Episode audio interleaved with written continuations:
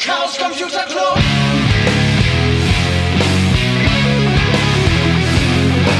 If you want things to get better, you're gonna have to stand for something. Ihr hört die sibyllinischen Neuigkeiten Nummer vierzig und es ist an der Zeit, dass wir über die Zeit reden. Und heute zu Gast der Telegnome live aus Frankfurt. Hallöchen. Hallo. Schön, dass du Zeit hast, um mit mir über die Zeit zu sprechen. Und ja, wie kommen wir dazu? Ähm, wir sind beide ja, Elektronikliebhaber. Und in der Zeit, in der wir uns kennen, haben wir auch sogar schon zusammen ein Uhrenprojekt gebastelt. Und äh, wer mich schon vielleicht ein bisschen länger kennt, weiß, ich habe auch schon die eine oder andere Uhr gebaut. Und deswegen haben wir uns heute zusammen per Studio-Link getroffen, um mal ein bisschen über die Zeit zu quatschen. Was haben wir vor? Ähm, einmal möchte ich mit dem Telegnome über ein paar Hardware-Projekte aus der Vergangenheit besprechen. Und dann habe ich ja neulich noch herausgefunden, äh, dass du der absolute Obernerd bist, ähm, was sogar die Geschichte der Zeit ähm, betrifft. Ja, gut. Zumindest so auf so einer eurozentrischen Weltbild, ja. Mein erstes Projekt jemals, habe ich ja schon in der letzten Folge so ein bisschen anklingen lassen. In der Folge S N neununddreißig ging es ja um Mikrocontroller. Und meine ersten Schritte nach dem Hello World L E D-Blinken war das Ansteuern einer sieben Segment-Anzeige. Und als das erste Element davon ging, habe ich noch drei weitere angeschlossen. Ja, und ähm, wie das vielleicht vielen so geht oder der allgemeine Nerdsport ist, die Temperatur anzuzeigen aus der Umgebung. Und eine weitere Sache ist natürlich sehr beliebt, eine Uhr zu basteln. Ja, das habe ich dann auch gemacht. Ähm, die erste sieben Segment-Anzeigen, die waren sogar ziemlich groß. Also die sind irgendwie mehrere Zentimeter groß und ja, man kann dieses, diese Uhr auch äh, über eine größere Entfernung sehen. Eignet sich also hervorragend für, eine, für so eine Club-Installation. Allerdings, ja, war dann da ähm, einprogrammiert, so die ersten Softwareprojekte, eine Uhr zu bauen, die dann irgendwie selbst da den Takt hochzählt und die Sekunden macht und tut. Aber das war natürlich absolut unzufriedenstellend. Ähm, man muss natürlich bei jedem Einschalten das ganze Ding wieder neu einstellen und das war zu viel Arbeit.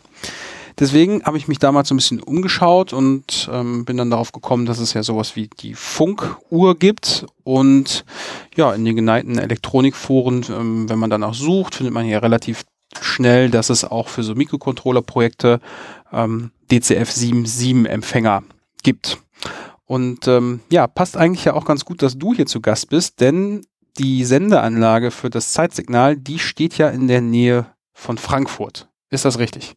Genau, die steht in Mainflingen. Das ist so gerade, ist ein Stück südlich von Frankfurt, ähm, so an der Grenze zwischen Bayern und Hessen, so Richtung Aschaffenburg grob. Mhm. Und ähm, ich habe ja neulich, ein, oder neulich, das ist jetzt auch schon wieder eine ganze Zeit lang her, ein Foto von dir bekommen, von so einem Badesee und ich war hellauf begeistert, gar nicht mal, weil die Sonne schien und da ein See war, wo man irgendwie baden kann, sondern im Hintergrund war diese Sendeanlage zu sehen und ähm, ja, wer sich davon mal Fotos anschauen möchte, wird feststellen, dass die Antennenanlage, um dieses Zeitsignal äh, zu verbreiten, relativ groß ist und da auch ein bisschen Energie ähm, aufgenommen werden muss, um dieses Zeitsignal abzustrahlen. abzustrahlen. Ja, das ist, äh, das ist ein, ähm, ist ein ähm, Langwellensender, mhm.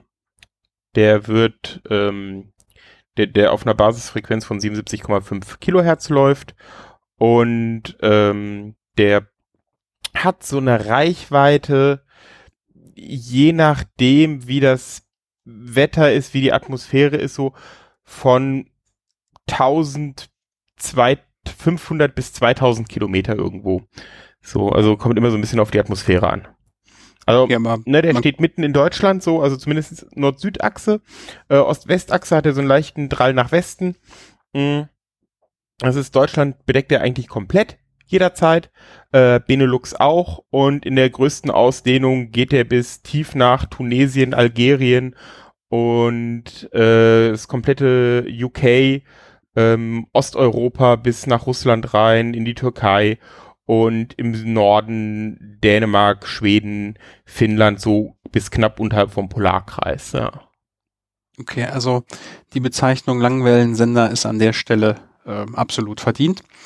Und an der Stelle sei nochmal gesagt, also das D C F sieben sieben haben wir ja gerade schon teilweise gehört. Das D steht für Deutschland, C steht für Langwellensender und F ist die Frequenz. Nee, F ist die Nähe zu Frankfurt. Stimmt. Die siebenundsiebzig ist die Trägerfrequenz. Da erklärt sich äh, auf jeden Fall schon mal der Name.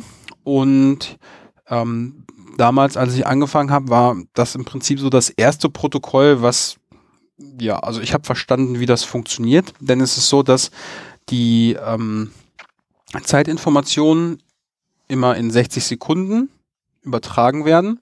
Und dieser Sender sendet ähm, ja, sein Signal entweder ein bisschen stärker oder ein bisschen schwächer, was dann letztendlich die null oder die eins repräsentiert. Und in der letzten Sekunde ist auf der Trägerfrequenz einfach komplett Ruhe, so dass man sich synchronisieren kann. Ich habe mir das damals so vorgestellt, dass man sich im Prinzip hinsetzt, anfängt ähm, eine, eine Tabelle mit neunundfünfzig Einträgen, entweder mit einer null oder einer eins zu beschreiben. Und äh, wenn man das macht, dann wird man irgendwo, weil man ja mittendrin wahrscheinlich anfängt, sich das zu notieren, die Sekunde Ruhe hören, dann schmeißt man die erste Tabelle weg und dann weiß man, dass man äh, jetzt die für die nächsten neunundfünfzig Bit die richtigen Werte an der richtigen Position hat. Und dann ähm, hatte ich damals herausgefunden, das sieht aus wie so eine... Es sind sechzig, also es ist eine sechziger-Einteilung. Es wäre durchaus in Ordnung, von einer Uhr zu sprechen quasi. Ja, und dann konnte man mehr oder weniger von Hand da sogar rausfinden, welches Zeitsignal man da gerade empfangen hat. Und darüber hinaus gibt es ja noch so ein paar andere äh, Informationen, die damit übertragen werden, wo Unwetter stattfindet und ähm, so ein Teil der Proprietär ja irgendwie durch so einen kleinen Decoder-Chip äh, entschlüsselt werden konnte. Aber im Prinzip war es dann ähm, ein leichtes, vor allen Dingen, weil ich natürlich nicht der Erste war, äh, mithilfe von der Library halt ähm, das Zeitzeichen aufzunehmen und dann zu dekodieren. Als äh, Empfänger, da gab es so die fünf Euro Variante und eine zehn Euro Variante. Das konnte man dann mit wenigen äh, Lötpunkten an sein Mikrocontroller-Projekt anschließen. Und wenn man dann die Antenne in die richtige Richtung, also Richtung Frankfurt, ausrichtet, dann konnte man relativ schnell ähm, die entsprechenden Signale auffangen. Ja, und ähm, irgendwann kamst du mal an, beziehungsweise ich war in Frankfurt zu Besuch und äh, da wurde mir noch so ein Profi-Gerät vermacht, das heute auch noch immer bei uns im Club steht. Und solange jemand äh, da ist, beziehungsweise das Gerät Strom bekommt, dann zeigt es einfach die Uhrzeit an. Das ist eine relativ große Kiste und die an diese Ferrit-Antenne, die ist auch äh, im Vergleich zu dem fünf Euro Bastelprojekt ziemlich groß. Und ja, da kommt auch dann irgendwann ein schönes Zeitzeichensignal raus. Ähm, ich habe das auch mal an so einem Raspberry Pi angeschlossen. Es gibt nämlich da eine R S zwei drei zwei Schnittstelle. Und wenn ich richtig erinnere, korrigiere mich da bitte, ist das dann sogar ein Stratum null. Mm, genau, ja. Kann man, in sein, man kann es in seinem Netzwerk als Stratum null betreiben, ja. Übrigens an der Stelle schöne Grüße nach Braunschweig. Ja, das waren so meine erste Basteleien ähm, mit Uhren. Später ging es dann weiter. Ähm, ja, mit so Projekten, die Uhrzeit auch, das geht über denselben Mechanismus, über irgendwelche sieben Segment-Anzeigen äh, mit einem E S P anzeigten. Und hier war es ja dann äh, mittlerweile nicht mehr nötig, extra noch so einen D C F sieben sieben Baustein aufzulöten, sondern dadurch, dass dieser Mikrocontroller eine W L A N-Schnittstelle hat, konnte man dann relativ bequem mit ein paar Zeilen Code, Code äh, die Zeit über das Network, Network Time Protocol abrufen. Ja, und das ist ja auch immer noch in super vielen kleinen Bastelprojekten mit dem E S P verbaut. Aus einem ähnlichen Grund haben wir beide ja auch das Projekt Wortuhr gestartet. Ähm, das haben bestimmt einige schon mal irgendwo in Schaufenstern, in Möbelhäusern gesehen. Das sind so Wortuhren, ähm, ganz gerne mal als Designerstück ausgestellt. Und ich erinnere mich noch daran, dass du mir neulich mal ein Foto geschickt hast ähm, von eben so einer Uhr, die in einem oh, Designer-Möbelladen stand mit einem absurd hohen Preis. Und wir haben uns ja mal irgendwann gedacht, dass man das auch nachbauen kann, beziehungsweise wir waren ja auch gar nicht da die Ersten. Äh, die erste Variante, die ich da mal im Selbstbau gesehen hatte, war aus dem Fab Lab in Nürnberg. Und ähm, ja, wir haben uns da ja ein bisschen den Aufbau abgeschaut und das Ganze dann mit einem E S P verheiratet, sodass man diese Wortuhr ebenfalls nicht mehr von Hand stellen musste, sondern das Ganze wird dann ähm, ja, übers Internet synchronisiert. Ja, ich habe dich ja gefragt, ob du Zeit hast für diese Podcast-Folge, ähm, weil ich ja neulich auch rausgefunden habe, dass du dich mit der Zeit schon etwas länger beschäftigst als ich. Und in unseren ähm, Podcast-Notizen geht es ja los mit der Antike. Ja, wenn man sich das so historisch anguckt, ne, also so, wir haben ja heute dieses vierundzwanzig Stunden ein Tag Ding oder zweimal zwölf Stunden. Mh. Das, das ist eigentlich dieses System mit, ähm, dass Tag und Nacht in jeweils zwölf Stunden unterteilt sind. Das ist so aus, also bis ins antike Babylon zurück belegbar, mehr oder minder durchgängig. Ähm, warum kommen die Leute auf die Idee, sowas, ne, auf ein zwölfwertiges, also ein Dodeka-System zu machen? Ähm, naja, Zwölfer-Systeme bieten sich immer an, wenn man keine Taschenrechner hat, ne? Oder, oder keine Rechenhilfen. Es hat halt viele, es sind viele ähm, Divisionen möglich, die ganzzahlige Ergebnisse haben. Ähm, das kennt man ja vielleicht auch noch von seinen Großeltern oder so. Die haben ja gerne noch irgendwas im Dutzend oder im Zentner oder im Schock äh, angegeben, ähm, weil es einfach, ja, ist angenehmer mit zu rechnen, wenn man gerade keinen Taschenrechner zur Hand hat. Ist es an der Stelle auch so, das habe ich mal gehört, dass sowas früher oft benutzt worden ist, weil wir vier Finger mit jeweils drei Gliedern haben und man so ja, ja. Daumen irgendwie da durchzählen konnte? Ähm, ja, die, die Theorie dazu kenne ich auch, ja. Okay, würde zumindest passen. Ja, würde passen. Und ich kenne auch die Theorie, dass man, ähm, da weiß ich allerdings, also keine Verbriefung, äh, man kann mit dem Daumen ja da durchzählen und man hat an der anderen Hand noch fün- f- äh, fünf Finger übrig. Also man könnte damit theoretisch mit den beiden Händen bis sechzig zählen. Ne, so durch drauf zeigen, ohne ein komplizierteres System zu haben. Ähm, wobei das ist, also ich k- habe diese Theorien gelesen, gehört, zugetragen bekommen. Ich bin mir da so ein bisschen skeptisch, weil in China wird traditionell mit zwei Händen bis hundert gezählt. Okay, aber die alten Römer brauchten gar nicht so viel. Die hatten nämlich nur vier Tageszeiten. Ja, mh, nicht, ga- nicht ganz. Also ne, im antiken Rom, ähm, das antike Rom ist so ein bisschen wichtig, ähm, weil es gibt so den alten Spruch, äh, ohne Latein kein Englisch. Ähm, und im Rom haben sie ein bisschen was Kurioses gemacht. Es gab halt den Tag und die Nacht. Äh, und de- jeweils der Tag und die Nacht waren vier geteilt, nämlich also in vier Tageszeiten oder in vier Nachtwachen. Äh, respektive, die dann jeweils nochmal in drei Stunden unterteilt waren. Allerdings, ähm, das Konzept der Stunde war damals so ein bisschen anders und eigentlich auch nicht so wirklich, was man so weiß, groß in Gebrauch. Ähm, die haben nämlich immer angefangen, die Nacht begann mit Sonnenuntergang und ähm, der Tag begann mit Sonnenaufgang. Und jetzt weiß ich die Zahl nicht mehr ganz genau, aber das war... Ähm, dadurch gab das so einen Unterschied zwischen Tag und Nacht, äh, je nach Jahreszeit von irgendwie boah, dreiundvierzig zu, siebenundsiebzig, zu fünfundsiebzig Minuten oder so für eine Stunde. Also ne, die Stunden waren, ungle- äh, waren jeden Tag anders, also hatten eine andere Länge quasi. Was aber das bis heute Wichtige ist, war diese Viererteilung, weil aus dem haben wir uns was erhalten. Ähm, der Tag begann mit dem Mane, dem Morgen, und endete mit der Vesper, oder heute sagen wir der Vesper, ne, äh, mit Vesper, dem Abend.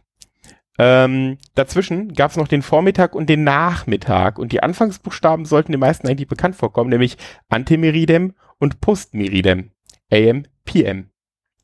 Ähm, wenn man in angloamerikanische Zeiten oder in angloamerikanischen Zeitsystemen oder sich in der angloamerikanischen Welt umhört, dann hört man diese beiden äh, Abkürzungen ständig, wenn es um Uhrzeiten geht. Ja.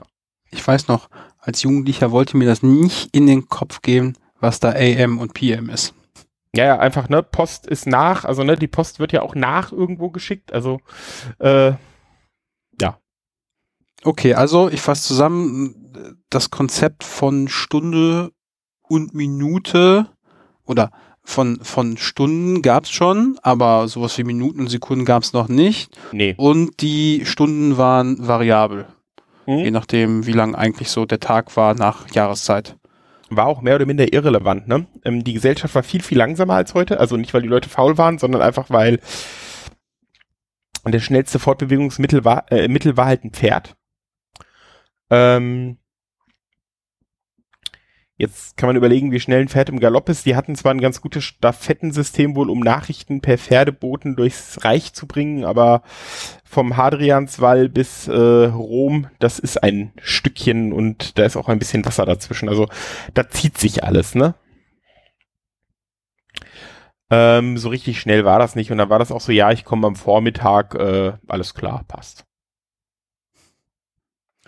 Ja, wann änderte sich das denn? Also irgendwann muss es ja mal in der Geschichte einen Zeitpunkt gegeben haben, wo es das Konzept von Minuten und Sekunden dann gab. Also irgendwer muss sich ja damit beschäftigt haben und dann ähm, ja eben das, so wie wir das heute kennen, eingeführt haben.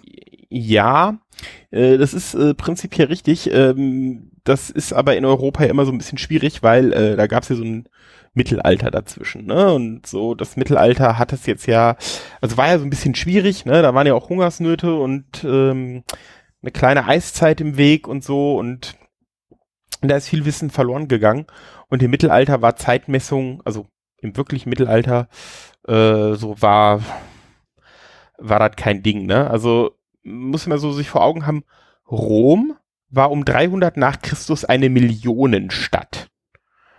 Also das antike Rom hatte schon über eine Million Einwohner. Ähm, im Mittelalter kam Rom noch, wenn es hochkommt, auf dreißigtausend Einwohner. Und die größte Stadt im äh, Heiligen Römischen Reich deutscher Nation war Köln mit irgendwas um die vierzigtausend Einwohner. Ähm, da spielte auch wieder die Zeit nicht so eine Rolle, ne?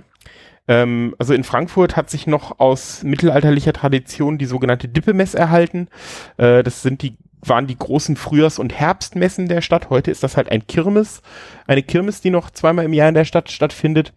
Ähm, die dauert heute zwei Wochen. Die dauerte früher wahrscheinlich eher ein, jeweils einen Monat, weil die Händler und Leute kamen halt, wenn sie kamen, weil ja im Frühjahr ist in Frankfurt äh, Frühjahrsmesse, dann kommt man da halt hin. Aber das konnte jetzt ja auch zu Fuß, zu Pferd, per Lasten, Maultier, Karawanen, Tierzug äh, keiner so genau abschätzen, wie lange das jetzt dauert, um von über die Seidenstraße irgendwie hier einmal rüber zu gondeln, ne? Mhm. Und da war Zeit quasi völlig irrelevant geworden. Ähm, die einzigen, die noch so ein bisschen Zeitmessung hatten, waren die Kirchen. Ähm, in mittelalterlichen Klöstern gab es das Konzept der Stundengebete. Ähm, da war so der Tag in zwölf, äh, in zehn Abschnitte unterteilt, die durch Also die hatten auch prinzipiell das Konzept von zwölf Stunden, das war denen auch bekannt, aber die hatten so ihren Arbeitstag in zehn Abschnitte unterteilt, der durch Stundenbegete, Begete, bäh, Stundengebete be, äh, unterteilt waren. Aber was eine Stunde war, ne, das war von Kloster zu Kloster, wahrscheinlich sogar von Abt zu Abt, von Jahr zu Jahr, von Tag zu Tag, einfach immer ein bisschen anders, weil da war auch mehr so Daumen in die Luft halten. Ja, ich kenne das noch, dass äh, so Gebete auch mit dem Abbrennen einer Kerze verbunden mhm. wurden, so als Zeitmessungseinheit. Ja, genau, ne? Also es gab es gab so Kerzen, da hat man dann in bestimmten Abständen Nadeln reingesteckt und das war aber halt auch alles, ne? Kann man sich vorstellen, wie genau das ist. So, gerade wenn man so eine Kerze hat, die irgendwie handgemacht ist, irgendwie nicht in hochgenauen Formen gegossen, sondern wahrscheinlich irgendwie mehr mit, aus, mit Hand gerollt, die hat halt auch einen eher unregelmäßigen Abbrand im Zweifel, ja. Dieses ganze Konzept davon, so Stunden weiter zu unterteilen, ist das erste Mal, was überliefert ist, so um das Jahr tausend. Ähm, in der arabischen Welt, die damals ja eine unheimliche Blüte der Wissenschaften erlebte, durch den Gelehrten Al-Biruni. Ähm, belegt in seinem Buch ähm, Spuren der Vergangenheit. Es hat dann noch über zweihundert Jahre gedauert, bis das so in, ja, dem, was wir als Europa kennen, ankam, äh, ankam und äh, ist da erstmals um, äh, im Jahr zwölfhundertfünfunddreißig taucht das in einer Schrift auf, äh, aus. Ähm, dabei geht es aber gar nicht um weltliche Dinge und Genauigkeit und Alltagsorganisation, sondern es geht ganz streng christlich darum, rauszufinden, wann denn nun genau Ostern stattzufinden hat. Aber in dem Zusammenhang tauchen halt zum ersten Mal die Begriffe Pars Minuta und Pars Minuta Secunda, also der verminderte Teil und der zweite verminderte Teil auf. Und daraus sind dann halt die Begriffe Minute und Sekunde geworden. In welchem Jahr bewegen wir uns jetzt so ungefähr? Der zwölfhundertfünfunddreißig ist das Werk erschienen. Das hatte damals für den Alltag, ne, das darf man nicht falsch verstehen, überhaupt keine Bedeutung. Das war, heute würden wir wahrscheinlich sagen, philosophisch, ne? Also die, die, diese, dieses, diese Abhandlung darüber. Eine Sekunde, das konnte sich keiner vorstellen. Das war ja, also ein, ein Augenblick, ne? Das, das, das war eine Zeit, die spielte keine Rolle. Kann ich mir gut vorstellen, weil das Leben einfach nicht so schnell war, wie das heute ist. Und wenn man sich verabredet, dann verabredet man sich so innerhalb eines Monats. Mhm. Das hat dann noch also relativ lange gedauert, bis überhaupt jemand mal in der Lage war, ähm, Uhren zu bauen, die eine Sekunde darstellen konnten. Ähm, die erste belegte Uhr mit Sekundenzeiger ist achtzehnhundert, äh, äh, nein, Entschuldigung, fünfzehnhundertfünfundachtzig ähm, für den hessischen, oder den, den, puh, jetzt bin ich mir gar nicht sicher, was der war, Landgraf, Herzog, äh, auf jeden Fall Wilhelm den Vierten von Hessen-Kassel äh, gebaut worden, von Just Bürgi. Ähm, Just Bürgi war ein ziemlich fähiger Feinmechaniker und ähm, Gelehrter und hat ähm,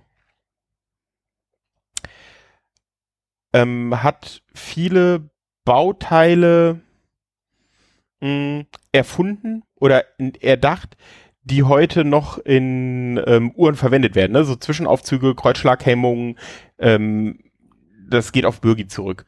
Ähm, und man geht heute davon aus, so also die restliche Uhrmacherkunst hing so Bürgi hundert Jahre zurück von der Entwicklung her.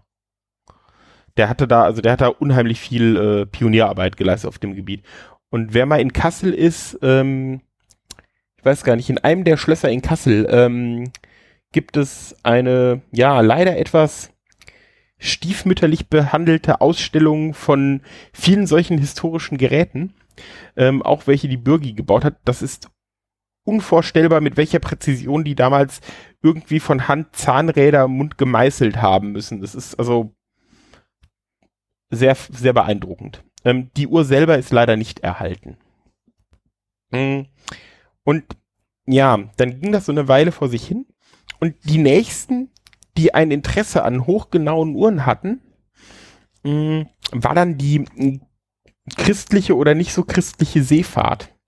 Also christliche Seefahrt ist ja immer das, was vom Staat äh, gedeckt ist, ne, und was der Staat macht und die Kaufleute machen, und wenn es Piraten machen, dann ist das Gleiche nicht christlich. Naja, ähm, nee, die Seefahrer hatten das Problem, und zwar, ähm, wenn man wissen will, wie weit nördlich und südlich das man ist, ähm, also auf welcher Breite, ähm, das ist relativ einfach, ne, dann kann man irgendwie mit dem Sextant oder dem Jakobsstab so grob peilen, wie hoch die Sonne steht über dem Horizont und so, und ja, da kriegt man, kriegt man das raus. Ähm, das Problem ist, wenn man wissen will, wie weit östlich oder westlich man ist. Das ist schwieriger. Da hat man nämlich nicht so einen praktischen Referenzpunkt, sondern da braucht man, ja, die, die sinnvollste Methode, mit der man das machen kann, wenn man mal keine globalen Navigationssysteme hat, ähm, ist mit Hilfe der Zeit. Wenn man die Zeit im Heimathafen kennt, ne?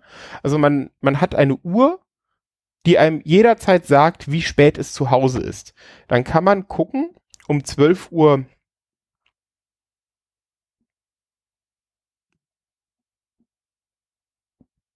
äh, mittags, ähm, wie hoch die Sonne, also was dann die lokale Ortszeit bei einem selber ist, ne? Man bestimmt seine eigene Ortszeit, das kann man ja machen, wann steht die Sonne am, äh, am höchsten, dann guckt man auf die Uhr, wie spät ist es gerade zu Hause und dann kann man aus der Differenz, ne, dann hat man eine Zeitdifferenz und dann weiß man, pro Stunde Differenz ist man irgendwie äh, fünfzehn Grad östlich oder westlich, je nachdem, ob die Differenz positiv oder negativ ist. Ähm, und damit hat die britische Admiralität hatte, mh, der war das extrem wichtig, weil das war für ihre Flotten ähm, relevant. Also ne, Großbritannien, da so im siebzehnten, achtzehnten, neunzehnten Jahrhundert äh, die größte Seemacht überhaupt. Hm. Ähm, die hatten da einen richt- also die hatten da richtigen Problem. Die haben ein unfassbares Vermögen damals. Ich, ich habe gerade die Zahl nicht zur Hand, aber ich habe so im, in Erinnerung irgendwie über so sechzig, fünfundsiebzigtausend äh, Pfund ausgelobt ähm, für, für die Konstruktion einer Uhr, die unter den rauen Bedingungen, die auf so einem Segelschiff damals herrschten, die entsprechend über, über einen Zeitraum von mehreren Monaten äh, deutlich unter mit einer Minute Gangfehler hatte. Ähm, also um das so ein bisschen festzustellen, das war der mehrfache Lebenslohn ähm, eines, eines Handwerkers. Also ne, wer das Ding gewonnen hat, der war, das war irgendwie sechs Richtige im Lotto und äh, konntest dich zur Ruhe setzen mit. Apropos Handwerker, wenn ich das ja. richtig in Erinnerung habe, ist ja zu diesem Komitee, das diesen Preis da ausgelobt mhm. hat, auch als erstes ein Handwerker erschienen ähm, mit einer ja, Lösung des Problems. Und da war es doch so, dass äh, man sich nicht vorstellen konnte, dass ein einfacher Handwerker dieses Problem so filigran lösen kann. Und dann wurde das, glaube ich, abgelehnt. Und ja, später... Ein bisschen anders? Bisschen anders. Ja. Wie war es denn genau? Ja, ja. Ähm, also sie hatten natürlich die gedacht, ne, dass das irgendwie ein Uhrmacher oder irgend sowas lernt, also was ja so ein bisschen als feineres Handwerk und vielleicht was Besseres galt. Ähm, gelöst hat das Problem ein Zimmermann. Und ähm, dann hat die Admiralität sich sehr lange äh, davor gedrückt, dem das Geld auszuzahlen in voller Höhe. Und ähm, schon damals landete so etwas vor Gericht. Allerdings sagte das Gericht dann, nee, nee, Leute, ihr habt hier gesagt, wer das als erster löst, ne, der Mann hier ist, äh, wackerer Bürger, der Brite, ne, der hier, ähm, Untertan des Königs, der hat dieses Problem gelöst, jetzt müsst ihr den auch bezahlen. Mhm. Okay. Also irgendwann innerhalb der Geschichte war dann dieses Problem gelöst und mhm. die Navigation konnte auf, ja, verlässliche Daten für den Längen- und Breitengrad ja. hoffen. Genau. Und ja, dann dümpelte das alles so vor sich hin und ähm, dann, dann, dann verging so ein bisschen Zeit und dann kam irgendwann was auf, ähm, was sehr, sehr deutlich machte, mh, dass wir jetzt mal irgendwie Zeiten brauchen, die ja ein bisschen größer denken als nur das eigene Königreich. Ne?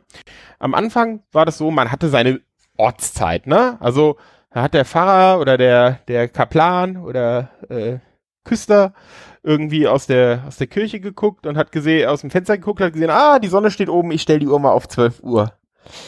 Da war dann so die Ortszeit.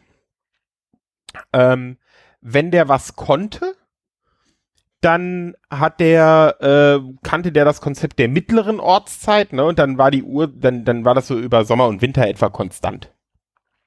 Mhm.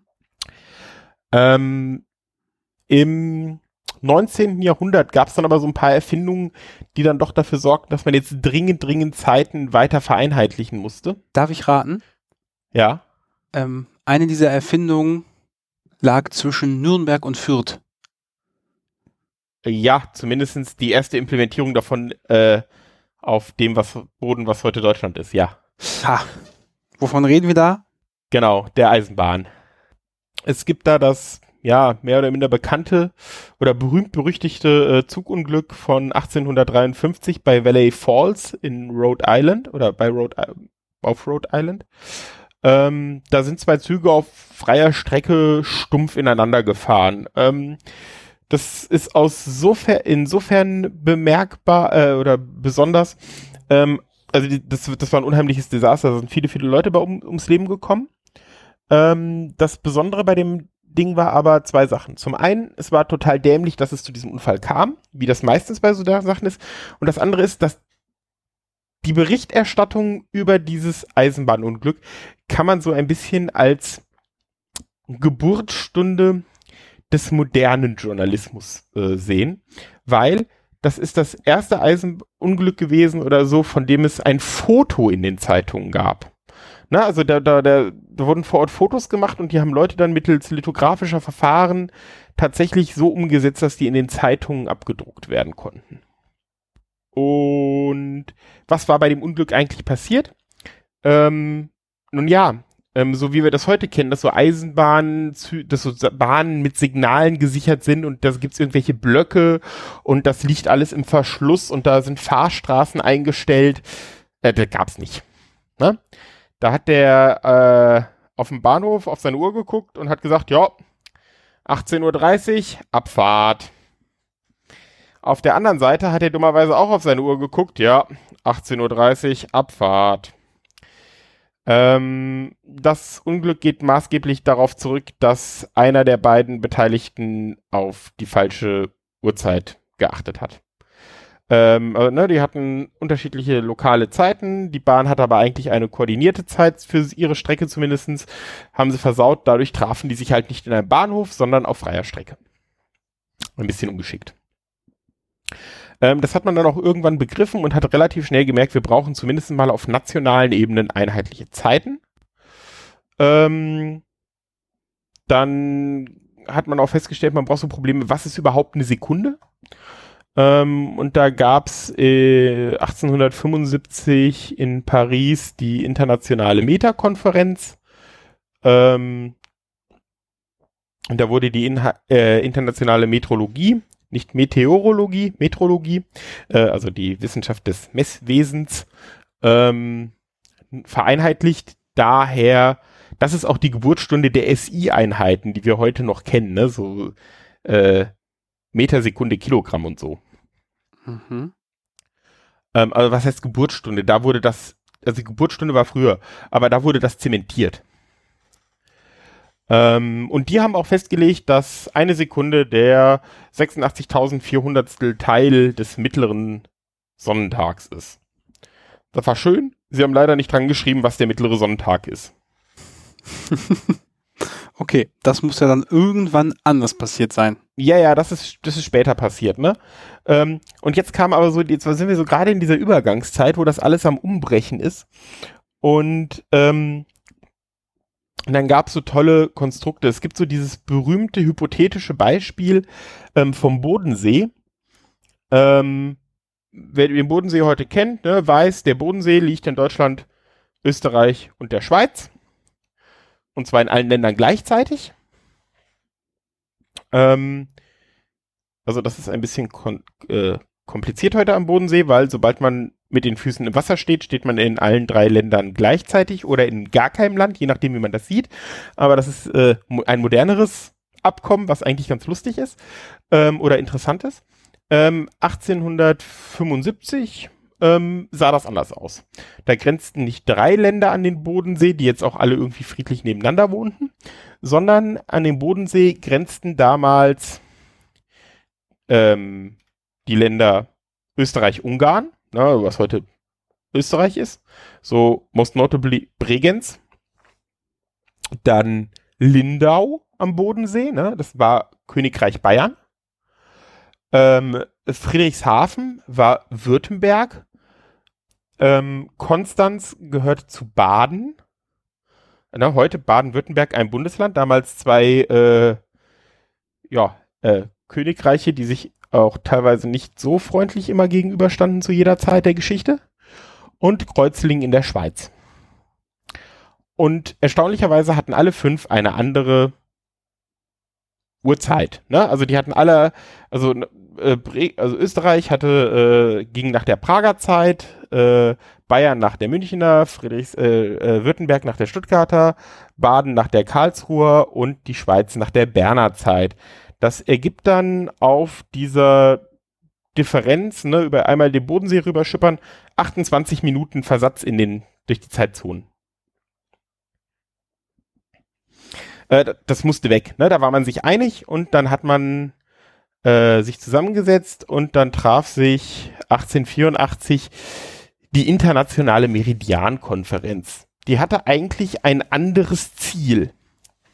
Aber das hängt halt untrennbar miteinander zusammen, doch irgendwie. Die internationale Meridiankonferenz hatte eigentlich mal die Aufgabe, also wir haben gerade das Problem, in der Welt gibt es zig, wenn nicht hunderte, Nullmeridiane. Es gab ein Nullmeridian in Paris, die Mittagslinie in Görlitz, äh, Portugal hatte irgendwie einen Nullmeridian auf irgendeiner so komischen äh, Insel im Atlantik, die eigentlich unbewohnt ist, aber ich meine, es stand ein Leuchtturm immerhin drauf. Ähm, ja, England hat äh, den, Null, den Meridian von Greenwich benutzt. Alles ein bisschen uneinheitlich. Also haben sie sich in äh, Washington getroffen, um das mal auszuklabüstern. So immerhin Vertreter von fünfundzwanzig Staaten. Rauskam, Greenwich wird Nullmeridian und damit wird auch automatisch, weil das irgendwie untrennbar zusammenhängt, hatten wir ja vorhin bei dem Navigationsproblem schon so ein bisschen, hatte ich das ja schon erzählt, ähm, wird auch die Greenwich Mean Time zur Referenz für die Welt. Und daraus haben sich dann auch neunzehnhundertvierundachtzig, äh, achtzehnhundertvierundachtzig die Zeitzonen abgeleitet. Ne? Natürlich in dem idealisierten Modell, dass die immer fünfzehn Grad breit sind. Ähm, sind sie natürlich äh, passend nicht, weil das dann immer an Landesgrenzen angepasst werden mussten. Dann haben die Einbuchtung oder Ausbeulung, kann sich ja mal so jeder so eine Karte angucken über die Zeitzone. Das, das ist heute, das ist absolut nicht, sind das, das sind keine senkrechten Linien auf der Karte, ne? Sondern ähm, das sind. Und die, diese Karten sieht man ja, wenn man zum Beispiel mal so ein Linux installiert, da kriegt man ja immer nochmal so eine Auswahlmenü von ja. den verfügbaren Zeitzonen und dann kann man sich ja mal eine aussuchen, wo man da gerade ist und selbst da, und die sind ja recht grob, sieht man, dass das nicht einheitlich ist. Genau. Ne? So, ähm, alle haben sich da international achtzehnhundertvierundachtzig drauf geeinigt, bis auf äh, Frankreich. Frankreich hielt noch bis neunzehnhundert am Pariser Meridian fest. Na gut. So, ähm, jetzt hatten wir schon mal so ein einheitliches Bild. Wir hatten theoretisch so eine einheitliche Zeit, die war noch nicht so ganz genau definiert. Und auch dieser Nullmeridian ging noch davon aus, dass die Welt eine Kugel ist. Die Erde ist aber keine Kugel. Geometrisch wird die Erde beschrieben als, sie ist ein Geoid. Und umgangssprachlich könnte man Kartoffel sagen. Genau, ne? Das Tolle daran ist, wenn man die Erde als Geoid beschreibt, sagt man, dass die Erde am besten als erdähnlich zu beschreiben ist. Rekursion. Ja, da könnten wir vielleicht mal bei der Abteilung für Redundanzabteilung nachfragen. Genau. Das, also die werden da großer, sind da großer Fan von. Okay, gut. Ähm, ja, aber jetzt so aus den Bildern, die ich immer sehe, sieht schon auch eher aus wie eine Kugel, obwohl ich weiß, dass es Höhen und Tiefen gibt. Ähm, ich hätte jetzt aber quasi, obwohl ich mich tatsächlich ja schon mit der Zeit öfter mal beschäftigt habe, um diesen ganzen Zonen, keine Vorstellung darüber, wo das ein Problem sein könnte. Mhm. Ja, also der, der, der Knubbel selber, ne, dass die Erde keine perfekte Kugel ist, ist an der Stelle nicht das, das Hauptproblem ähm, für die Zeitmessung, sondern für die Zeitmessung ist eher das Problem, dass die Erde keine konstante Rotationsgeschwindigkeit hat. Ähm, also grundsätzlich verlangsamt sich die Rotation der Erde über lange Sicht ständig, was ja auch völlig klar ist, ne? Das hängt irgendwie Äh, Gravita- also ne, über Gravitation gebunden an der Sonne und also nicht in gebundener Rotation, weil guckt ja nicht immer die gleiche Seite der Erde äh, zur Sonne, aber das ist ja doch so, aber wir haben gebundene Rotation mit der ähm, mit dem Mond, ne? Der Mond ist ja an die Erde gebunden, guckt immer die gleiche Seite zur Erde. Mhm. Ähm, und das zerrt natürlich an der Erde und äh, bremst so ein bisschen. Und naja, dem muss man irgendwie Rechnung tragen. Und wir erinnern uns, ne? Man hatte auch noch immer so diesen mittleren Sonntag nicht so richtig definiert. Dann hat man äh, neunzehnhundertachtundzwanzig ähm, wurde mal ähm,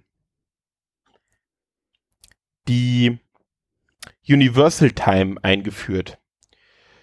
Ähm, die, die Universal Time war so ein bisschen gedacht, also ja, die Greenwich Mean Time ist die mittlere Sonnenzeit da in Greenwich und die U T ist wirklich die genaue Zeit von der Erde abstrahiert, jetzt gedacht, wenn man, wenn ein außenstehender Beobachter da drauf guckt. Mhm. So. Hat aber auch noch immer das Problem, dass sie dieser äh, Verlangsamung unterliegt, aber nimmt so ein bisschen diese, diese äh, ja, ähm, diese groben Schwankungen, das glättet das so ein bisschen von der Idee her. Ähm, und dann kamen irgendwann Wissenschaftler auf die Idee, also es gibt da so diese Atomuhren. Damit können wir eigentlich Zeit so genau messen, dass wir nie wieder die Sonne beobachten müssen oder Sterne. Ne? Bis dahin hat man die Zeit immer bestimmt durch Sternbeobachtung. Brauchen wir nicht mehr. Man hat sich, äh, ich muss das zitieren, das ist, kriege ich anders immer nicht hin.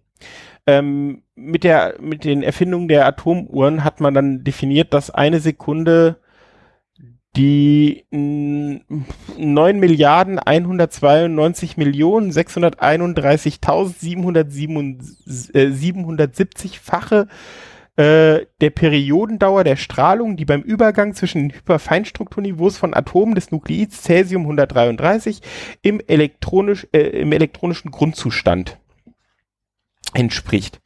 Das heißt, man regt da, indem man mit Mikrowelle drauf brät, äh, so Cäsium Atome eines bestimmten Nuklids zum Schwingen an äh, und das machen die halt neun Milliarden Mal pro Sekunde, diese Schwingung. Hm. Diese Schwingung zählt man, ganz simpel gesagt, und äh, weiß dann immer, wenn diese neun Milliarden einhundertzweiundneunzig Millionen vorbei sind, eine Sekunde ist rum. Okay, ähm, ich erinnere mich daran, dass ich eine Folge von Omega Tau zu diesem Thema gehört habe. Mhm. Und die ging auch mehrere Stunden. Ja, ja, also, das ist, wer äh, sich dafür genial, interessiert. Ne? Ähm, ja, war auf jeden Fall sehr spannend, wie das ja. da zusammengebaut wird, damit das genau so funktioniert und nach den ja. äh, aufgerundet neun Milliarden Mal dann auch der Zähler äh, auf jetzt ist eine Sekunde vergangen springt. Ja, genau. Und es ist allen aufgefallen, ne?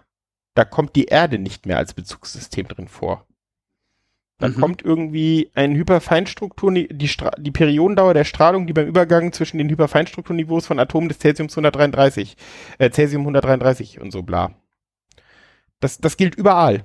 Das gilt auf der Erde, das gilt auf dem Mond, das gilt auf dem Mars, das gilt auf dem Jupiter, das gilt auf Alpha Centauri. Und wahrscheinlich irgendwo in Andromeda auch. Genau. Ja. Probleme gelöst.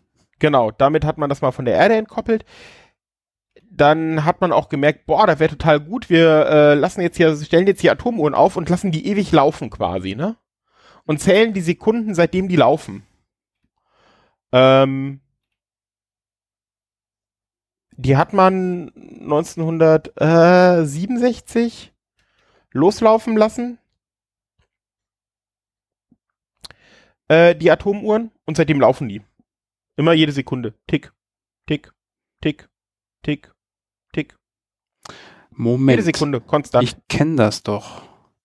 Die, der Linux Timestamp ist das doch, oder? Nee, nee, nee. Nein? Der ist am erster Januar siebzig losgelaufen und der ist aber nicht so unbeeinflusst. Der unterliegt Beeinflussung.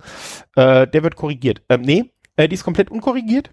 Ähm, das ist die T A I, die Inter- T A I, die internationale Atomzeit. Ähm, und was man jetzt eigentlich macht, ist, man nimmt die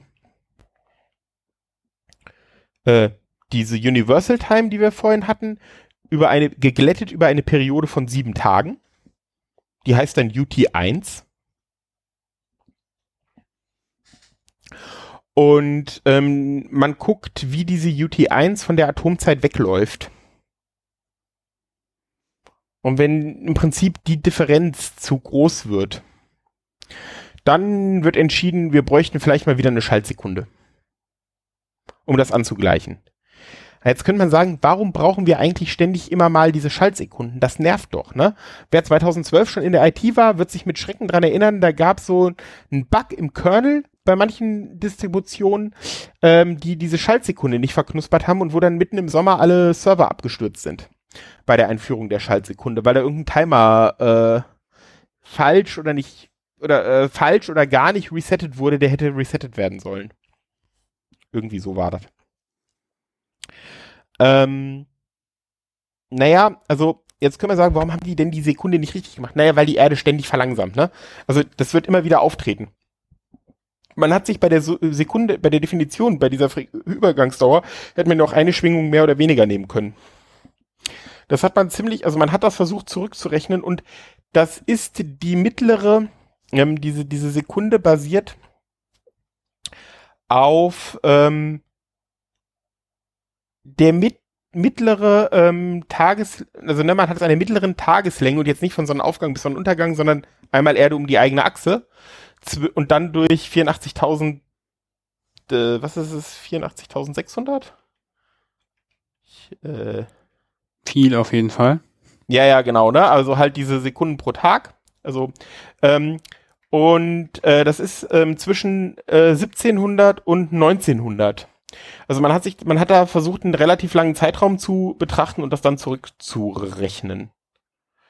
Äh, genau, zwischen siebzehnhundert und neunzehnhundertzwanzig. Okay, und dabei ist herausgekommen, dass ab und zu mal eine Korrektur trotzdem notwendig ist. Genau, weil die Erde halt konstant abbremst, ne? Ausgehend von meinem Hardware-Projekt oder von unseren Hardware-Projekten, mhm. einmal durch die Geschichte. Und wenn ich mir unsere Notizen so anschaue, haben wir, glaube ich, alles Wichtige besprochen. Ja. Dann würde ich dir an dieser Stelle einmal danken für die Zeit und den Aufwand. Und ja, in knapp vier, fünf Wochen gibt es dann die nächste Folge von den Sibyllinischen Neuigkeiten. Dann ist, glaube ich, auch mal wieder Zeit. Ähm, ich habe nämlich das Tool der Woche als, tja, Podcast Punkt. Ähm, zwar in den letzten vielen Folgen nicht besprochen, aber ich habe wieder einige Tools gesammelt, über die man mal berichten könnte. Und damit werden wir dann in der nächsten Folge starten. Bis dahin, allen einen schönen Tag und tschüss. Tschüss.